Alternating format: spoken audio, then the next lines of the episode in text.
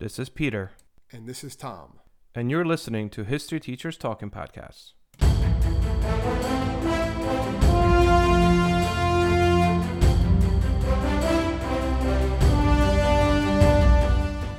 All right, welcome back to the podcast. This is Peter Zablocki and Thomas Reska. Hello. We thought that maybe we should do something that deals with the holidays, so uh, so here we are. This, but, is, our, this is our little holiday episode, somewhat. Exactly. It's our. It's this is our Christmas. Well, welcome to our Christmas. I special. guess more of our Christmas special. Yes, this is the yeah. I would say teacher, history special. teacher podcast his, uh, Christmas special.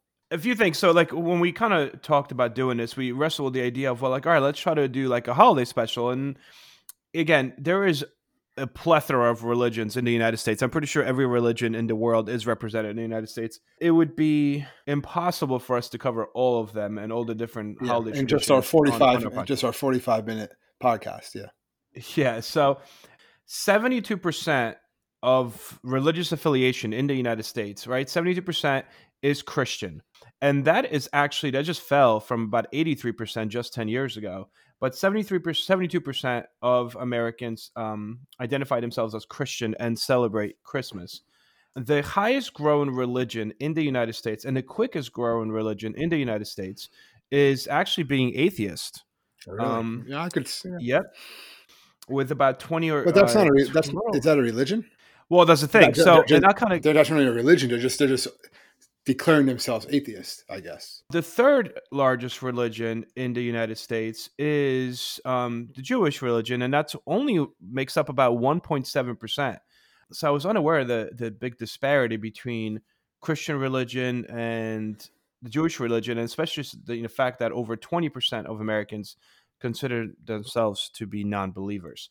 So I started researching this, and I said, well, what if you consider yourself to be an atheist? Does that mean that you don't really... partake in any of the holiday festivities, you might say, and actually they still do, um, right? They just don't. They still do. They just yeah. celebrate the day. They celebrate the the spirit. It's not a sec- the spirit exactly. of Christmas, the traditions of Christmas, but not the actual "Happy Birthday, Jesus" aspect of it. Exactly, exactly. So what I, I came to find out is, like as you said, this is very much, and Christmas in the United States particularly has become very much a secular holiday. You know, it's almost viewed as like a Hallmark holiday, which was never really the intent because there's so much Christian. Um, I mean, it's literally the birth of Jesus. That's what you're celebrating Christmas. But it has become so much more than a, about religion. I mean, Christmas is, as you said, it's just like this holiday spirit and this feeling of giving, and there's so many traditions. Oh, yeah. If you just watch yeah, any, so just wa- just watch Lifetime on Hallmark Channel.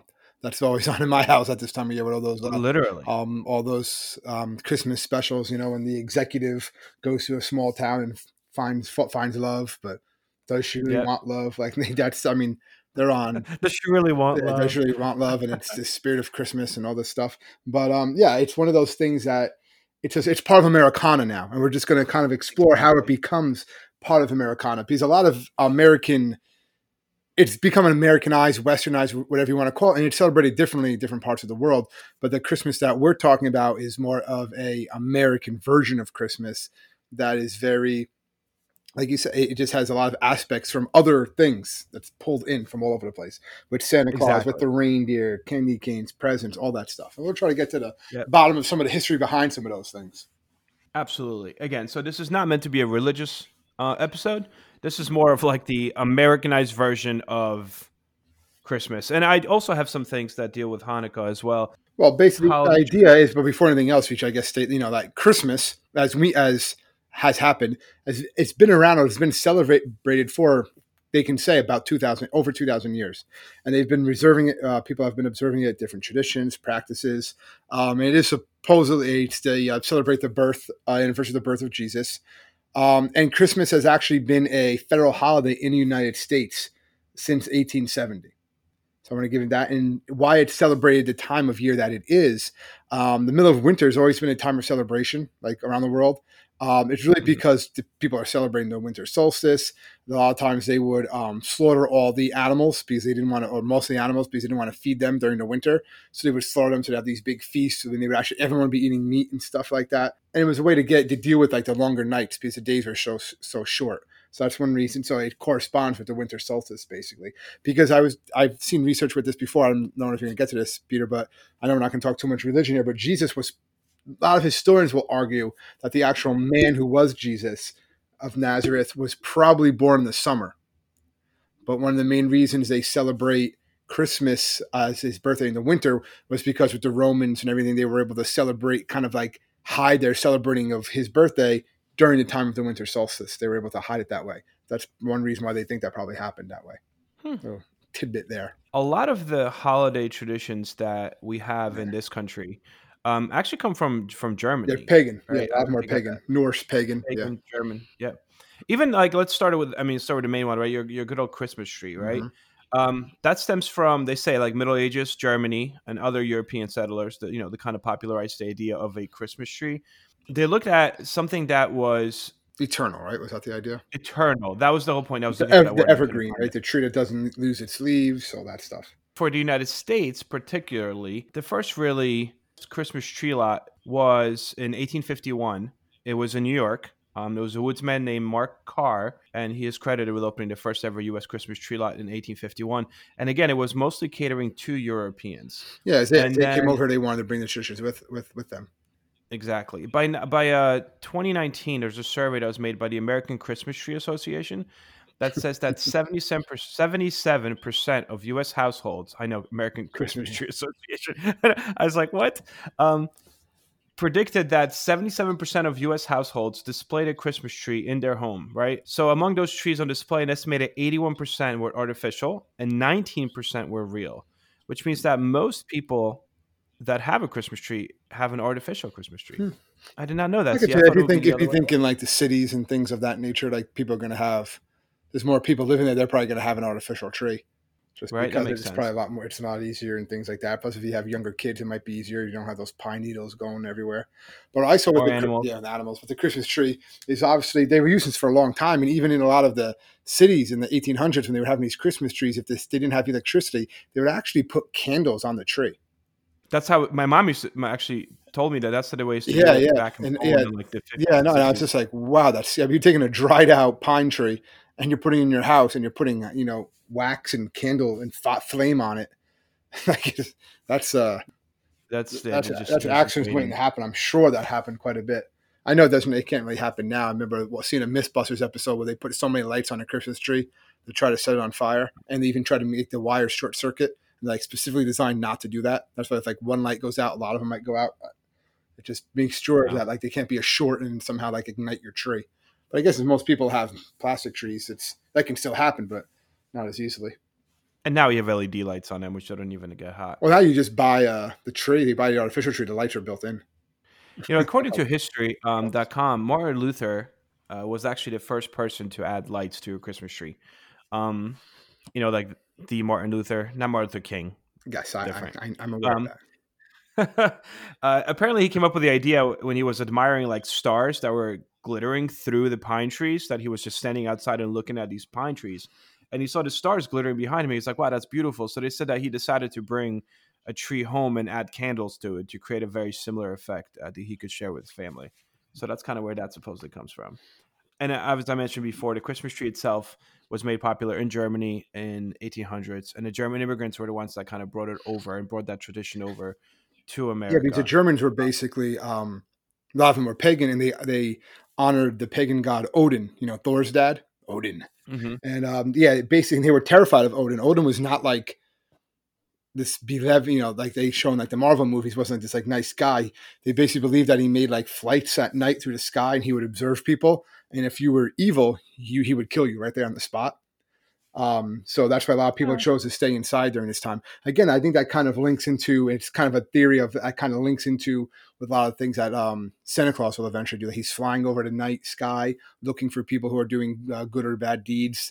In this case, a little more extreme, that he just kills you right there if you're if you're doing something naughty. But um, yeah, so there, that Odin is be actually a factor in Christmas time too. Interesting, interesting. And kind of going with the idea of lights, you know, and Christmas tree um, trees.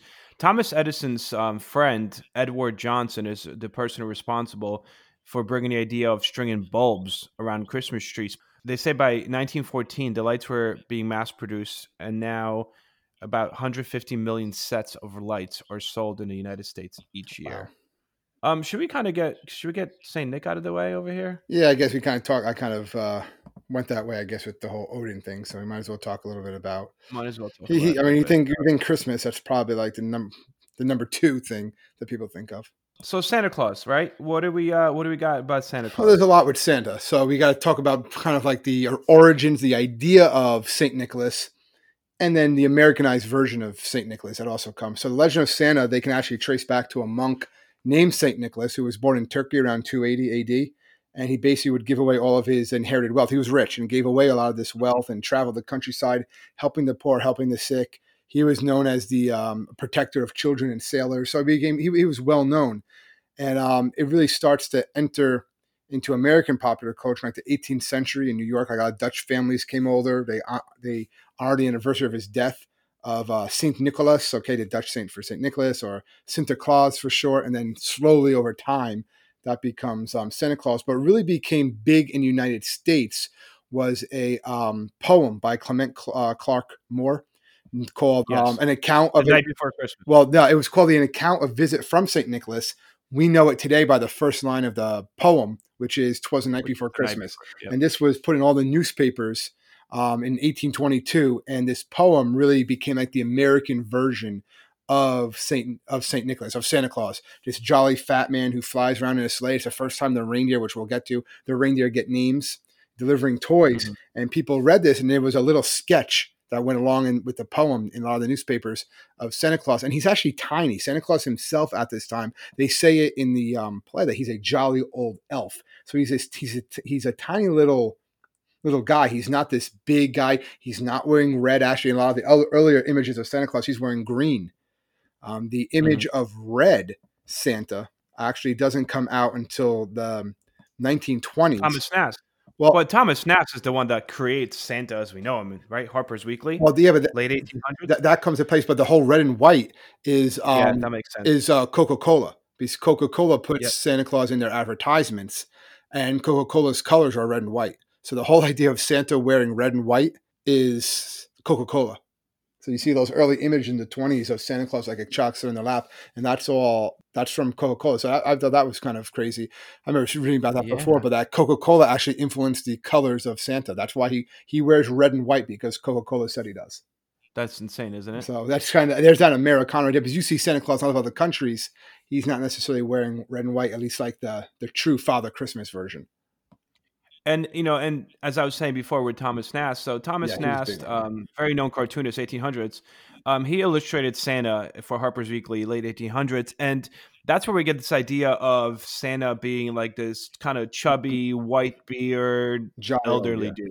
Yeah. Yeah, like jolly old elderly dude, like a round guy. Like that comes from Thomas Nast. Before that, you know, there was no... Like I said, I guess Coca-Cola, you might say, popularized it eventually and kind of solidified what Santa looks like. But Thomas Nast is the first one to really say, no, it's like this older dude that has a white beard and a big belly and, you know, suspenders. Yeah, presented that modern and, um, image. Read anything about mall Santas? I saw some things about um, like the whole idea of a mall Santa. And it's got a lot of different places have argued that they were the first ones to have a mall Santa. Yep.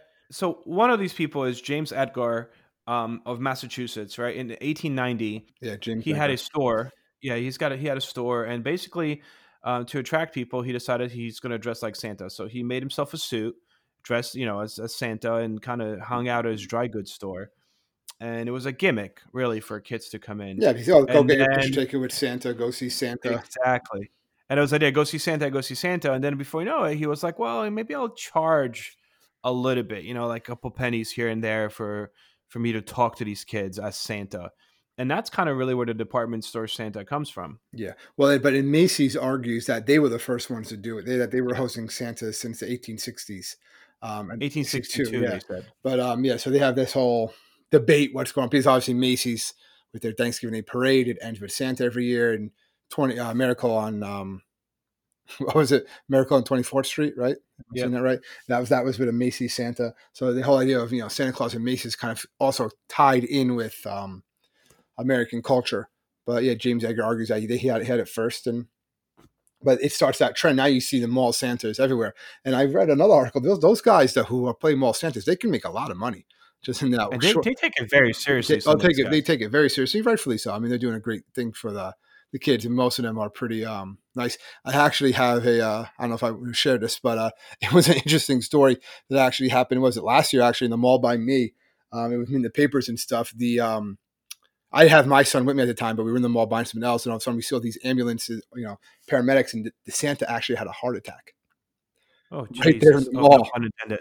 Right no pun intended. He, he, he had a heart attack right there in the mall, and then um, they replaced him with a different Santa like halfway through. Like they had, he didn't, there was like a delay because the other Santa, they had to bring in another Santa. I think the, he, he didn't. I'm sorry, I'm sorry, I'm laughing. It, did he live? I mean, I, I, I from what I mean, I was I, I I don't know exactly. I think he did. I read something in the paper. I remember I was there when it was going on, and I remember seeing him like a little like blurb and like you know the the local paper, and they said I believe it said the guy was okay, but he I did have like a mild. I think they called it like like a mild episode, but they had to actually like replace him. Like that must have been traumatizing for the kids. That's what I was thinking. I was like I was just really happy that I didn't have my kids, you know, with me at that point. That. But that, what's happening to Santa? Oh, he's having a heart attack. A new Santa will come. Yeah, literally, it was like twenty minutes later, a new Santa comes. Like they just had a guy on standby. Like we had to bring in the replacement Santa.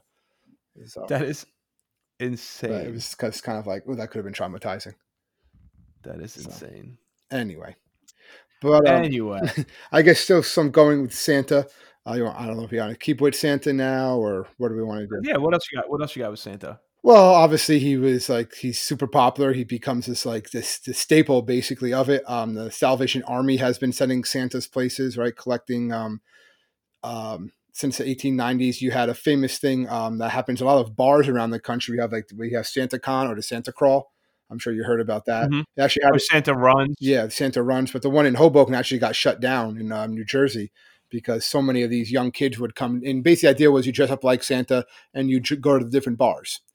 And mm-hmm. it became so intense that you actually had thousands and thousands of these college kids dressed up as Santa Claus. That then the next day there was uh, they were calling like ruckus, chaos. The next day you have all these like passed out Santas all throughout the streets of Hoboken, New Jersey, and stuff like that. So they actually banned it. They they no longer allow it because they just got too out of hand. It's like, hey, mommy, what? Why is that Santa laying in his farm? It was always the same day. It was it was in like Hoboken. It was in New York City, all, all at the same time. Of course, so, it's in Jersey. So, yeah, yeah, yeah. We just had a, we just had a Zoom call with Santa earlier today. Oh, you win! So yeah, so my one son punched the screen. So I was like, oh, that's not gonna, so that's not gonna go over very well. The other son was like, Duh. My oldest son was terrified. He's like, oh my god! He's like, you're gonna be on the naughty list. Now. What's Santa doing in a computer? No, he just punched. He just punched the screen. He's like, I don't know. I was like, I'm on the bad list and just punched Santa. I'm like, oh. Going back to Christmas, you, you just mentioned briefly something about the Salvation Army uh, bell ringers. Mm-hmm. So that kind of stems from, uh, by the way, that's still going on today. I, I saw someone in my town, you know, wearing a mask and everything and, and doing it um, last week, which is, which is awesome. Um, so collecting money for the needy really stems from uh, since like eighteen ninety-one, and tradition for the Salvation Army bell ringers started in San Francisco um, with a Salvation Army captain, Joseph McPhee. Um, he wanted to raise money to offer a free Christmas dinner to about a thousand people in the city. Um, and he was very much inspired with, you know, by this kettle that he saw in England where people tossed in coins for the poor. So he kind of set up his own kettle version. You know, that's kind of where it comes from. It comes out of a kettle and from England, uh, painted it red. And his idea kind of quickly spread around the country and the world. And today, Salvation Army helps more than four point five million people during the holiday season. Um, Which is kind of cool. And actually, they're, they're kind of, you know, definitely uh, twenty twenty here. They um they now uh, accept donations made via yeah, smartphones. Smartphones, yeah, like Venmo and all that stuff. Yeah, I saw they have a know, giant one in Times Square, I believe, that you can just walk by and, like, swipe your card or swipe your Apple code, and it'll just, you know, donate that way. You don't have to go near it. That's kind of cool, right? Um, uh, Christmas cards. Did you find anything about Christmas cards? Um, other than I, a whole bunch have been coming in the mail lately. No, I didn't really look up anything on uh, so, the idea of Christmas. Well, I know they were mailed in, um, I think what England was the first place, right? That's where they. Yeah, it was. So Christmas cards initially were, they were not cards per se. They were, you would send these Christmas notes and messages. Message, yeah, like a um, message. To, to and people it. would actually write them out. Yeah, you would write them out. But then what happened is um, the very first official Christmas card, right, was invented um, by Englishman Sir Henry Cole in eighteen forty-three. So Cole was too busy to kind of write the individualized Christmas greetings um, to his relatives, which is what people did back then. So he commissioned his artist friend, um, John Horsley, to uh, illustrate a scene with like a short message on the back. So Horsley, um, again, did this guy a solid, uh, printed one thousand um, of these cards. And a scene in the card kind of showed a holiday celebration, and it read, "Merry Christmas and Happy New Year to you." And that is the first official Christmas card, eighteen forty-three. Um, and it catches on, yeah. um, Hallmark catches on, right? Yes. With that, and they're the ones that put the um, make it like the card we know today, but like the folding card slot with an like with, with an envelope in it, so they can actually mail them and yep. stuff like that. And now it's becoming a whole big thing. Gotta go get your holiday pictures, whatever. And well, it's two billion, as they say that nearly two billion Christmas cards are sent. Oh yeah, I'm sure. Every year. Yeah, I'm sure. Yeah, and it came to the United States in the eighteen before Hallmark. Um, actually, in eighteen seventy-four, uh, an American Louis Prang opened a shop in Boston. Yeah, but I think when Hallmark is when it catches on fire. Absolutely, it actually says that once Hallmark uh, took it, it was you know produced like five million cards every year, um, even in eighteen hundreds, which is crazy.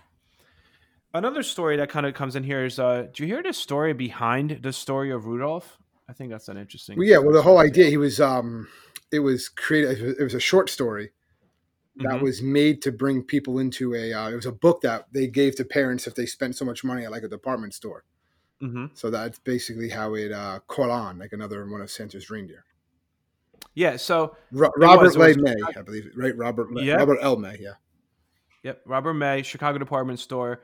Um, so it was a coloring book. He created a coloring book and like a story that went along with it. Um, it really catches on big when you have the. Um, In the seven, the sixties, yeah, sixties when that um, Rudolph and the Island of Misfit Toys comes out. That's when he was really yeah. popular. And there was a cartoon, I believe, that uh, came out shortly after that, um, made by Disney, short, you know, five minutes. But when that stop-go animation, whatever you want to call it, which was really popular in the nineteen sixties, when that Rudolph and the Misfit Toys came out, that that that was when he became like an American symbol. It was Rudolph the Red-Nosed yeah. Reindeer. It was with that yeah. toys and the Island of Misfit Toys and Santa and all that stuff. Well, so there's also a cool story behind it, this whole book in itself and its story, because it original in, in, originated in nineteen thirty-nine, right? Montgomery Ward, um, Chicago department store, um, asked the copywriter, Robert May, to create this coloring book for children.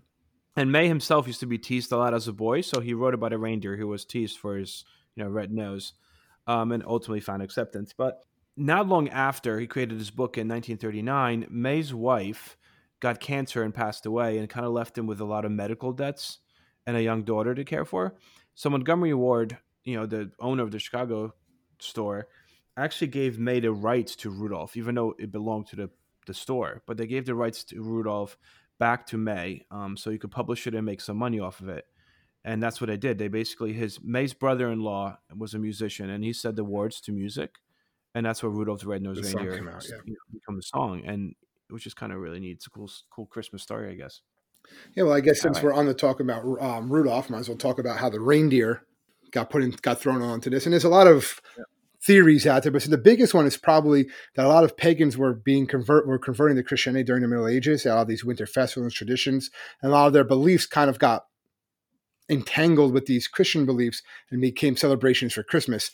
And um, a lot of this right, comes from uh, Thor. Obviously, we know him for like, you know, Chris Hemsworth, the Marvel movies, but he was a really popular, um, the god of thunder um, in Norse mythology. And he was probably one of the most popular of all these gods. And there are a lot of images and stories that Thor basically flew through the skies, not with his hammer, but with a um, sled pulled by two large horned goats. That's basically what he would do. And he would fly over. That's how Thor would go places. He had these two mystical goats that would pull his sled. And they're thinking that that kind of morphed in with the whole idea that a lot of these people are from Eastern Europe, uh, Scandinavia. You had these large populations of reindeer.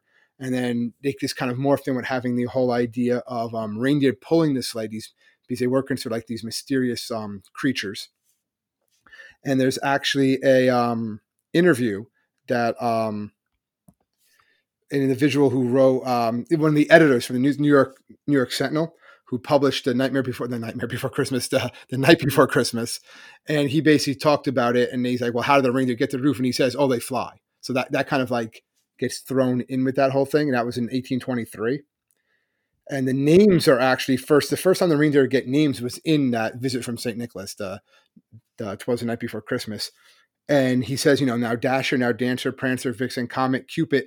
In the original story, it's actually Dunder and Blixen, not not um, Donner and Blitzen. It actually changes over time. Um, and those words, Dunder and Blixen, are actually the German words for thunder and lightning.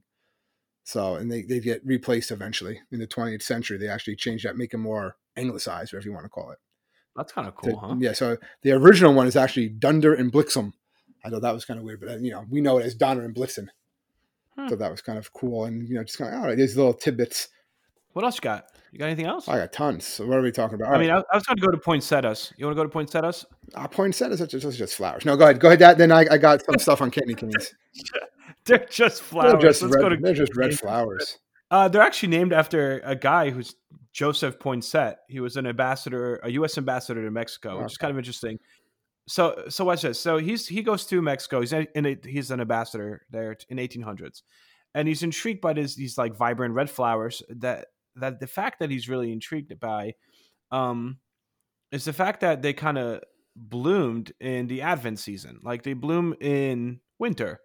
So he thought it was kind of interesting, and and he was a botanist, um, as like a hobby, and he decided to bring the flower back to the United States. So he did. And he basically named a flower after himself. I did hear that. I did. Right. Okay. Yeah, Joseph Poinsett, you know, named it poinsettias. Um, and he started um, sending these things out all over different media outlets. Um, and that's kind of how it caught on. And he would do this around the holidays every single year. So I thought it was kind of interesting. All right, let's go to, let's go to candy canes. I know candy that's more canes. Interesting. All right. So... a lot of people, they even eat candy canes, right? They hang them on the trees. It's actually the number one selling non-chocolate candy during December. Yes, um, I see that. So it dates all the way back to the sixteen seventies in Germany. Um, and really, there's a lot of theories with, with, with a candy cane, what it's supposed to represent with the white um, the white and red stripes. The whole idea is that if you really look at like a real candy, when I say real candy cane, not like the Starburst, the gummy bear candy cane, but like a traditional type of candy cane, there should be one line that's thicker. And they said that's supposed to represent the um, the blood of Christ, that sort of thing. So again, a candy cane is actually a pretty religious symbol. And the reason it has this shape as of a cane is a, a shepherd's cane. Um, again, when the shepherd sees the um, the star, Star of David shining in the sky. All right, so that's what's supposed to represent. And then a lot of people were arguing that it's also, if you flip the candy cane over, it's a J for Jesus. That's kind of just like um, not really why it was made there. But they really become popular in the United States in the eighteen forties when you have an immigrant... Um, Hello, this is Gary Chahot welcoming you to check out the French History Podcast. Our main show covers the history of France from the first humans until present. If you liked Mike Duncan's The History of Rome and wanted a similar program covering the land of beauty, culture, and love, we are exactly that. We also host world-renowned scholars who have delivered guest episodes on their specialties, including eighteenth century pirates, revolutionary booksellers in twentieth century Paris, the special friendship between the Marquis de Lafayette and Thomas Jefferson, and numerous others. Learn what you love and listen to the French History Podcast today.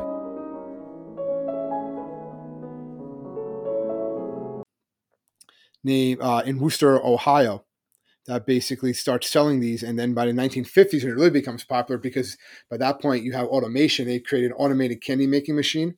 And then once that comes to place, you're just getting them everywhere. That's where it becomes a staple. And then that kind of ties in with the Santa Claus. You go visit Santa, what does Santa give you? He gives you one of those little candy canes, right? You get a candy cane when you visit Santa. So it kind of ties in with the mall Santas becoming really popular with the consumer culture in the nineteen fifties. The candy, you have the automated machine, all that comes together. And now it, it's pretty much become like a staple. And you have that song, right? You know, leave a peppermint stick for old Saint Nick, uh, rock around the Christmas tree, all that other good stuff. So um, it just becomes Americana after that point. I always thought that was two things. Cool. Yeah. Two things. Yeah, that's cool. That two things just popped in my head. Uh, one is something that you said that dealt with like the hidden um, Christian meaning that we often forget. Yeah. You know, in something as simple. And the other thing is talk about a song. Um, I just remembered, didn't you dance with your mom we're, we're, at your wedding? We were going to bring that up, but uh, yeah. Yes, the, I, the song, the song my, at my wedding, um, the song that you, uh, the son always dances. I just remember. Yes, yes, the son always dances with their uh, mother to a song. And on the song that my mother and I danced to was Frosty the Snowman. So, yes, it was a Christmas song. Yes. You, you, you care to elaborate? Um, yeah. Apparently, when I was young, I don't know, five, six, seven, I told my mom when Frosty the Snowman came on the radio that that was going to be my wedding song. It was going to be Frosty the Snowman. So then when the wedding came, like, all right, what song should we dance to? Uh, we decided, she was like, oh, let's do Frosty the Snowman because you said that was going to be your wedding song, so we'll dance to that song. And I remember we had a band at my wedding, and then they were like, we told them, yeah, can you play Frosty the Snowman? And they were like, wait, what, really? And they, they thought it was like a joke. Like, yeah, yeah, no, no. They, like, usually it's like, you know, they, have, they had a list of songs. So we can do any of these songs if you want to your mother. These are nice, like father's, father, daughter, uh, father, daughter, father, mother, father, mother, son songs. Mother, father, cousin. Oh, yeah, whatever. Um, it's a long day. It's a long day. I've been shoveling all day. No, um, uh, mother, son songs. And um, they did Frosty and Snowman. And if you remember, I remember this. They didn't do the whole song. They did like only part of it. And they're like, all right, let's do something. They were just, they felt very awkward, I think, singing this um, song. I don't even know if they knew the whole thing, but it's memorable. You know, it, I don't think there's many other people I could, that honestly I can say have Frosty the Snowman as their um, one of their wedding songs. So that is definitely it's a true unique. statement. I it's unique, it. yes. It's unique.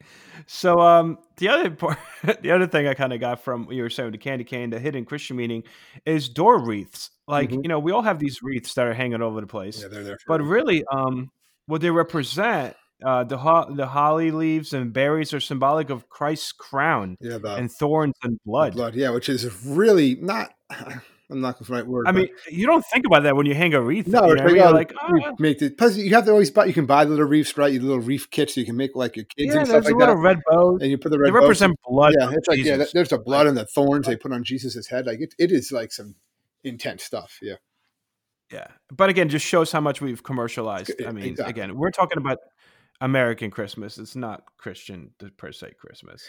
Well, yeah, we want to talk um, about the like, the other Christmas. I know we're getting a little off topic, but I have a um, one of my fellow coworkers. He actually taught for many years in Germany, and he um, was talking about this is before like the movie about Krampus. He was telling me about Krampus. This was years ago, and I didn't really know much about Krampus. I heard of it, whatever. He actually. Um, brought in and a couple of years ago, he brought in like a video V H S of his, when his, he's older now, when his kids were like very young. And in Germany, you can actually have a guy come to your house. Like it's like, you know, they have like the mall centers here. You can like pay some guy to come to your house that looks like an evil version of Santa. Not like the Krampus or like the horns and that like beast.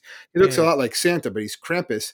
And he comes in and the kids are supposed to tell him the bad things he does. And then he hits the kids with a, um, with a bunch of twigs. And hits them with these twigs, and that's supposed to like, you know, all right, now you be good from now on and listen to your parents. So he, he was actually showing this this video to us, and we were like, oh my God. Imagine like you're a six, seven-year-old kid. This guy comes to your door. He's a guy who's huge. He has a beard and everything. He comes in.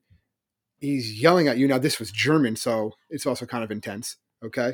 He's yelling at these kids, and then the kids have to tell them the bad things. And then the kids are crying because they're saying the bad things. And then the guy starts hitting them. Not hard, but he's hitting them with sticks. This like bundle of sticks, and she's like, "You be good, otherwise I'm going to come and put you in my sack." And then he leaves.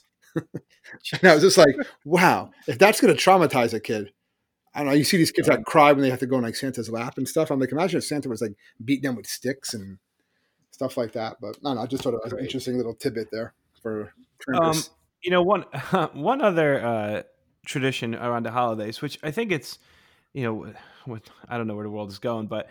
Charlie Brown Christmas. Yes, everyone right? loves Charlie Brown Which, Christmas. Right, which has been, first time it aired was December ninth, nineteen sixty-five, and it's aired every single year since then, until this year when Apple bought the rights to Charlie Brown yeah, Holiday but, Special. Yeah, but I remember they still broadcast it, I believe, the Charlie no, Brown Christmas, did. because there was such an outcry.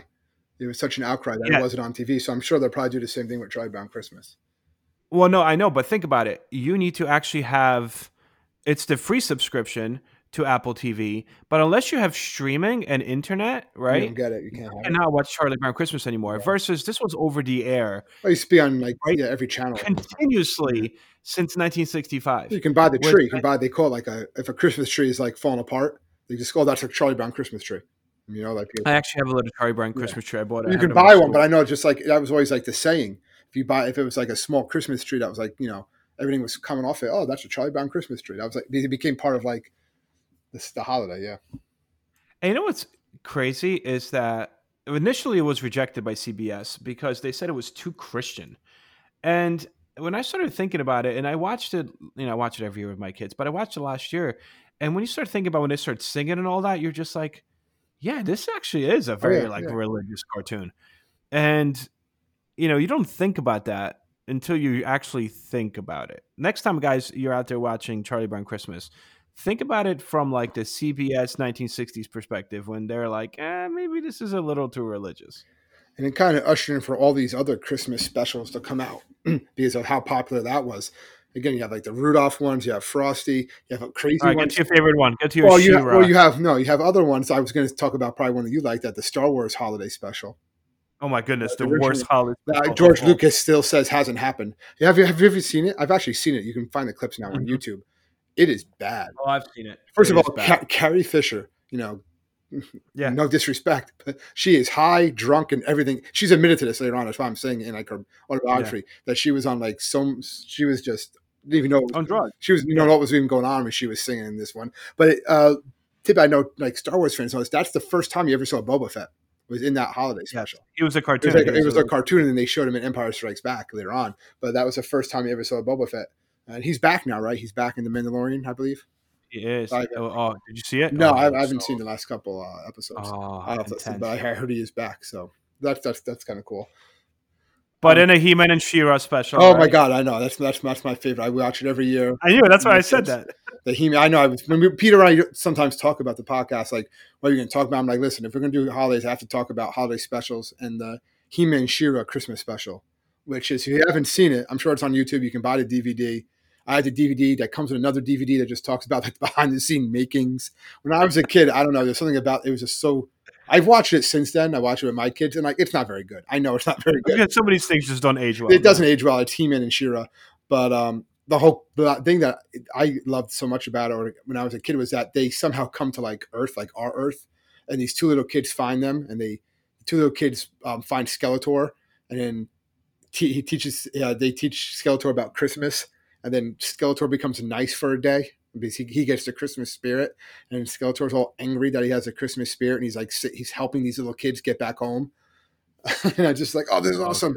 They even make Skeletor, Christmas even makes Skeletor like a good guy and stuff like that. I don't know. Oh, goodness. I don't know. You're laughing at me. Um, I thought it was, you know, I thought it was no, cool, not, man. Not. But you know what movie does hold up, though? That's a holiday tradition. Oh, and It's a Wonderful Life. A Wonderful Life. Right. I actually saw so it for the first time, continuing all the way through last year. First time? Oh, that's an amazing movie. I've seen it. I definitely have seen all of it before, but I'm talking about, all right, it comes on, watch the entire thing. Yeah. So, yeah. What'd you think? What'd you think?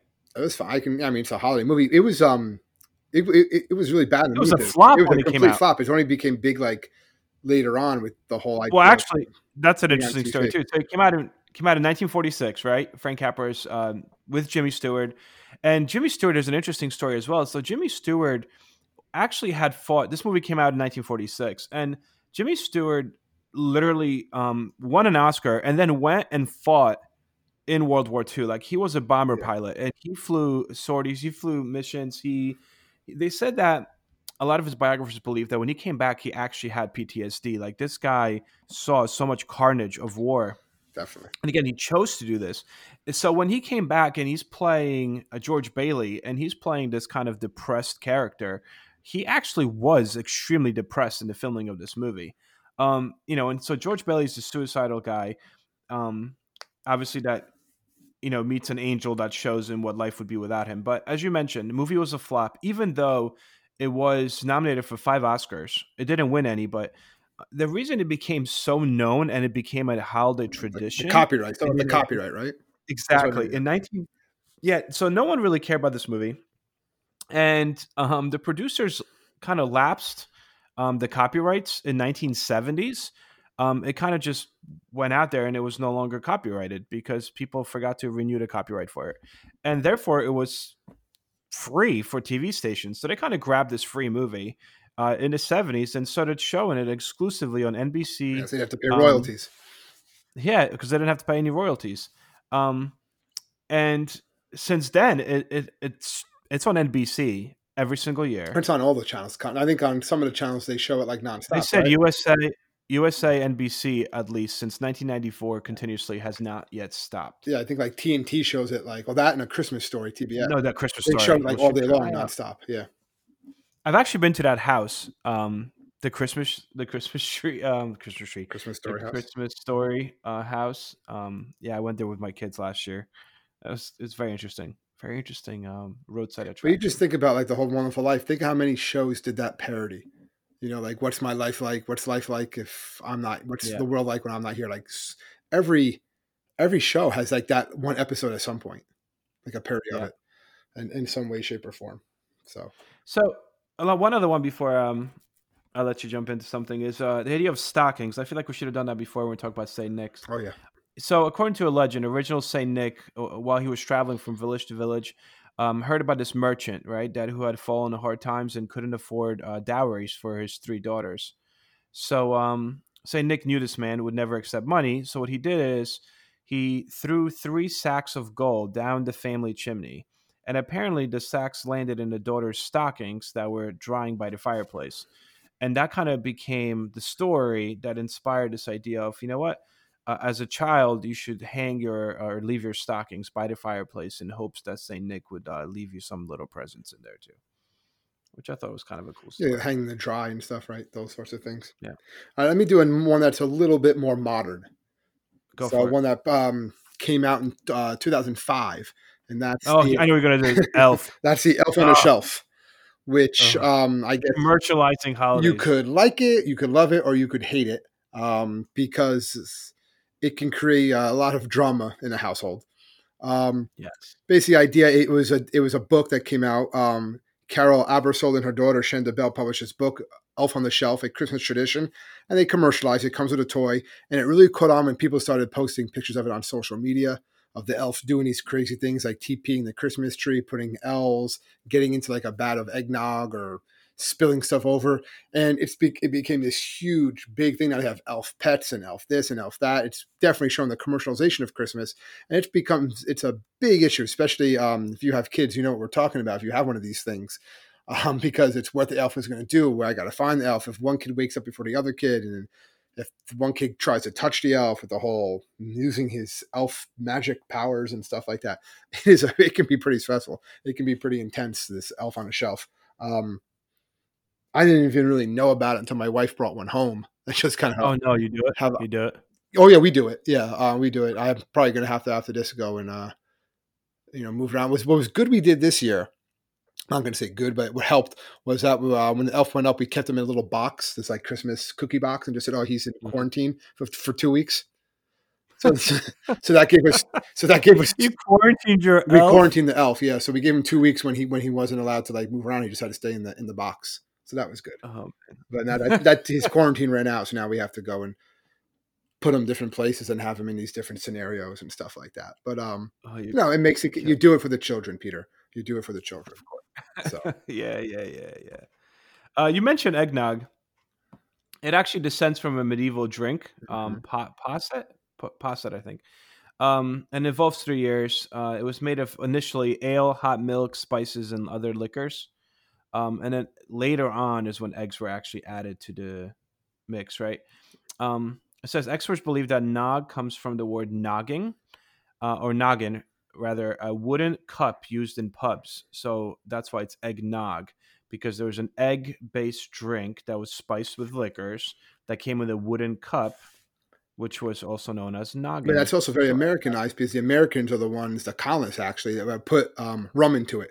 They were the ones that said, yes. let's put rum into it. Yeah, and it became like the recipes and everything. And they said uh, George Washington was one of, he loved eggnog. That was like his thing. Yeah, he had his own special recipe, right? Yeah. So yeah, going back. So anyway, so that you kind of brought that up. That was interesting. And then mistletoe. Mistletoe is a little odd. Which right? is poisonous. I mean, it, it is poisonous. It is. And it was interesting is at first it comes from, you know, mistletoe's history is kind of, they said, rooted deeply in mythology as well. Kind of like a lot of these things. And it said the plant was known throughout history for its healing properties, even though like we know for a fact today that it's actually extremely poisonous. Um, keep it away from your pets. And a uh, tradition of hanging mistletoe in homes could have come from several places. Main one thinks, you know, main idea is that it was ancient Druids uh, believed that a plant restored fertility, um, possibly due to the fact that it bloomed um, during winter. I mean, I I don't understand mistletoe. I've never actually, like, besides movies. I've never, I've never actually seen it and then have, like, two people have to, like, kiss underneath it. Like, I've never seen that. Never, never. In, in actual life. So, but I guess. It makes for a good plot in those movies, especially the Hallmark and Lifetime movies, right? And right. The executive right. sees a mistletoe, she kisses and falls in love. Done. Christmas you know what Brown. We didn't mention though when we talked about the, um, you know, Charlie Brown special and It's a Wonderful Life, the U-Log. Yeah, well, I was going to go with the U-Log at some point. Yes. All right, go hit up U-Log. You want to hit up U-Log? Yeah, a little bit I mean, about the U-Log. Well, it basically it's, it goes back to the whole idea of the winter solstice. Um, yeah. Burning wood, staying warm and stuff. It actually was like really popular. And back in the sixties, nineteen sixty-six, um, W P I X, which around here would be Channel eleven, um, in New York aired, they aired a continuous loop. It was for hours, like six, seven hours, but it was actually only seventeen seconds of an actual fireplace. Um, and they would just play, you know, holiday music behind it. And then that people just like, they did that for twenty years. Eventually they got rid of it. They actually brought it back a couple years ago. Um, and also you can find it on YouTube um, or any, on the internet now. People have these U-Logs and they just play holiday music. It's the idea of having that burning fire in your home, keeping you warm Christmas morning, that sort of thing. But yeah, the original one was only thirteen seconds long on a continuous loop. Great, great. Interesting, yeah. All right, what else you got? Um, let's see. Well, what types of things I'm talking about? Well, how about something that a lot of people like to do, which is the idea of gingerbread houses, which actually okay. comes from Queen Elizabeth the First. She gets credit for this, for decorating gingerbread cookies. Once again, um, the Germans lay claim to starting the whole gingerbread um, house tradition, though. So she's decorating the cookies, but the Germans have that. And um, um, the German brothers Grimm wrote the story Hansel and Gretel. I'm sure everyone heard of that. Um, so they talk about that, and they said that, you know, it was a gingerbread house that the lady was basically living in, and that creates this new holiday tradition. So people are, the whole idea of like edible decorations that you see, that kind of st- all stems from the idea of a gingerbread house in Hansel and Gretel and decorating the cookies, which is something that Queen Elizabeth the First liked to do. It just kind of snowballs from there. Now you can buy like the prepackaged ones, uh, like Target or anywhere. It's a whole set all together. Whenever we try to make them, they do not look like they look on the box. That's all I can say. They don't, no, they, no. they don't come out like that. I um I have a couple of Hanukkah ones that I, I thought were kind of interesting. So the one idea of, with Hanukkah, it really kind of exploded as like a major commercial phenomenon in the United States, ultimately. And it was thought of that way primarily because it overlapped Christmas. So from a religious perspective, Hanukkah overall remained a very relatively small holiday um, up to its Americanization, I guess. Um, it didn't really have any restrictions on working, attending school, activities. Like, you know, you could just kind of go about your, your day kind of thing. But then after World War Two, it was decided that um, Jewish children should have something that was also special, um, also at the time of, you know, the more Christian holiday as well, which is when it became extremely commercialized in the sense of, hey, we should exchange gifts.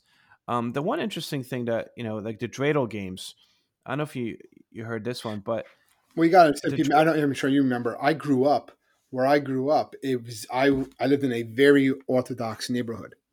Jewish yeah. Orthodox neighborhood growing up. Uh, we were the only house with Christmas lights.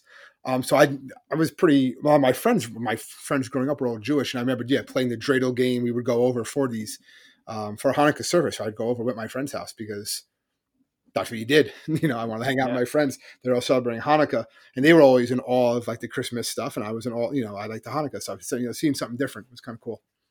It is kind of cool.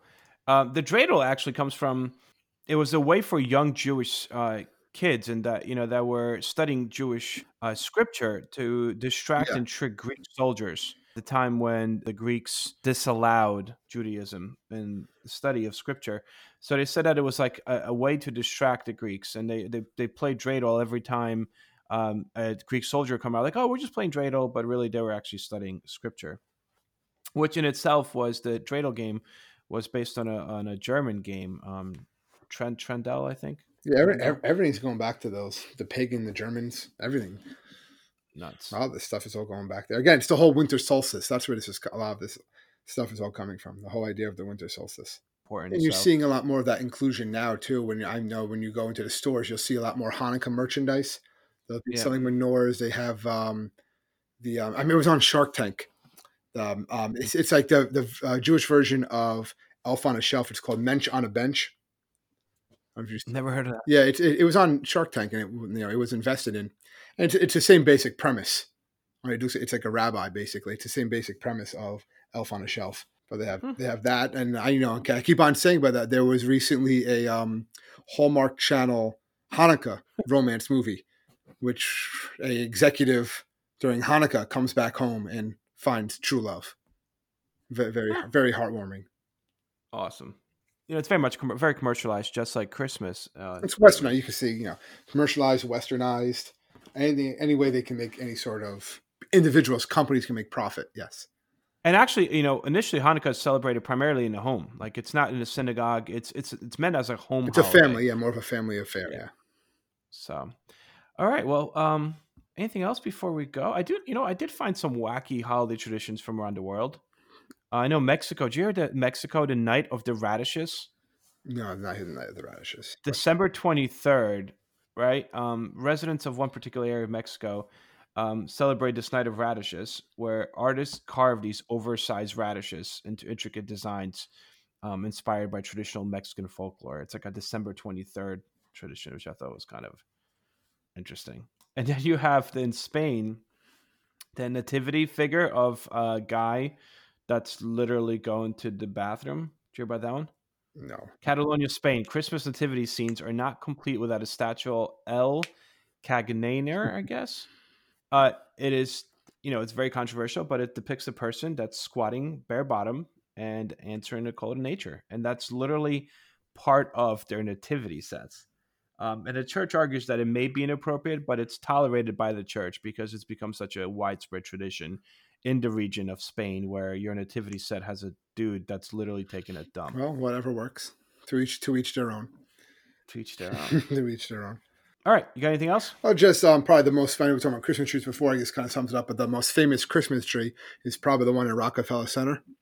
Mm-hmm. And that actually started in um, construction workers who were working there. I put that up in nineteen thirty-one. And that's been a tradition there um, ever since. That put up the Rockefeller Christmas. You ever, you ever go to the Rockefeller Center tree? Pete? I have. I, yeah, I remember going. Yeah, I, I, I've gone, and like it was very Rockefeller Center. Like you see it on T V, like wow. Then you go there, it is a lot smaller than you think it is. Mm-hmm. I'm not gonna say it's underwhelming, but it's like wow, this is the whole thing. Like it, it's not as big as you think it is. The trees there, um, you know, it's it's it, that's when that's when that tradition started, and it's um. I think believe, it was a Great Depression thing. Yeah, wasn't it a Great Depression yeah. thing? That's also when they started putting the Great Depression, when they started putting uh, individuals started leaving cookies and milk for Santa Claus. Again, it goes yes. back to North tradition. They always leave something, some sort of offering. But basically, when I think under the Depression, they started to leave something sweet out, and that's when it starts. The whole leaving cookies and milk for Santa Claus during like the, the years of the Great Depression. Cool. Or you have to do it. I want I want cookies and milk now. That's that's always that's always good. All right. Well, I, I guess that, that right. I, I don't really have anything else. That was, that was a lot of stuff. We had a lot of stuff. I mean, it's probably a ton of stuff that we missed too, obviously. Yeah. You know what I really want to do? We can um, always do a much. Really? We can do an actual um, analysis of the He-Man She-Ra Christmas special. I'm just saying. Of course. I mean, what I really, honestly, what I really want to do is, I would love to do something about the holiday, the Christmas truce in World War One. I. I think yeah, that'd be a great. That'd be a great idea. Yeah. So maybe, maybe, but um, we got until a year. then, we have a year. We have a year. We have a year to ponder. Uh, until then, just to remind you guys to, uh, you know, wherever you do listen to us, please uh, make sure you hit subscribe.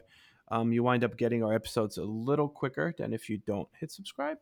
And also, you could find us at History Teachers Talking Podcast on Facebook, and we are also on um, Twitter, on the web, on the web, on Twitter, on Twitter and, and on the web. But, uh, history teachers talking podcast dot com.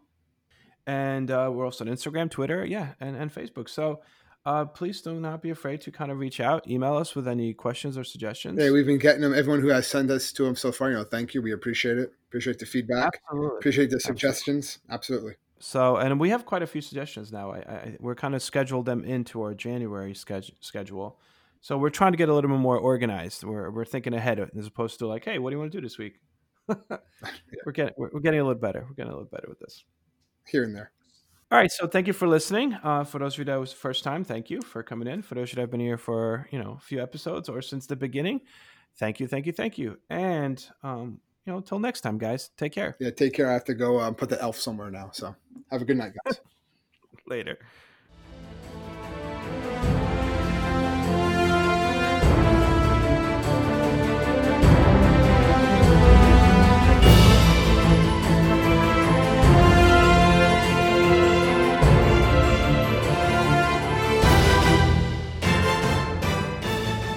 I hope everyone enjoyed our podcast, and if you would like to email us, you can do so at historyteacherspodcast at gmail dot com. I'm Ken Harbaugh, host of the new Medal of Honor podcast from Evergreen Podcasts, brought to you in partnership with the National Medal of Honor Museum. In each three-minute episode, we'll learn about a different service member who distinguished him or herself through an act of valor. We'll include stories from the Civil War to Iraq and Afghanistan, and from all branches of the military. We'll talk about service members who were overlooked for the medal at first due to their race or religion, and about those who were celebrated at the time. We'll hear stories of soldiers like Audie Murphy, future Hollywood star who mounted a burning tank to hold off German infantry in World War Two, and people like Doctor Mary Edwards Walker, a Civil War Army doctor and the only woman to receive the Medal of Honor so far. Learn about these heroes and more wherever you get your podcasts.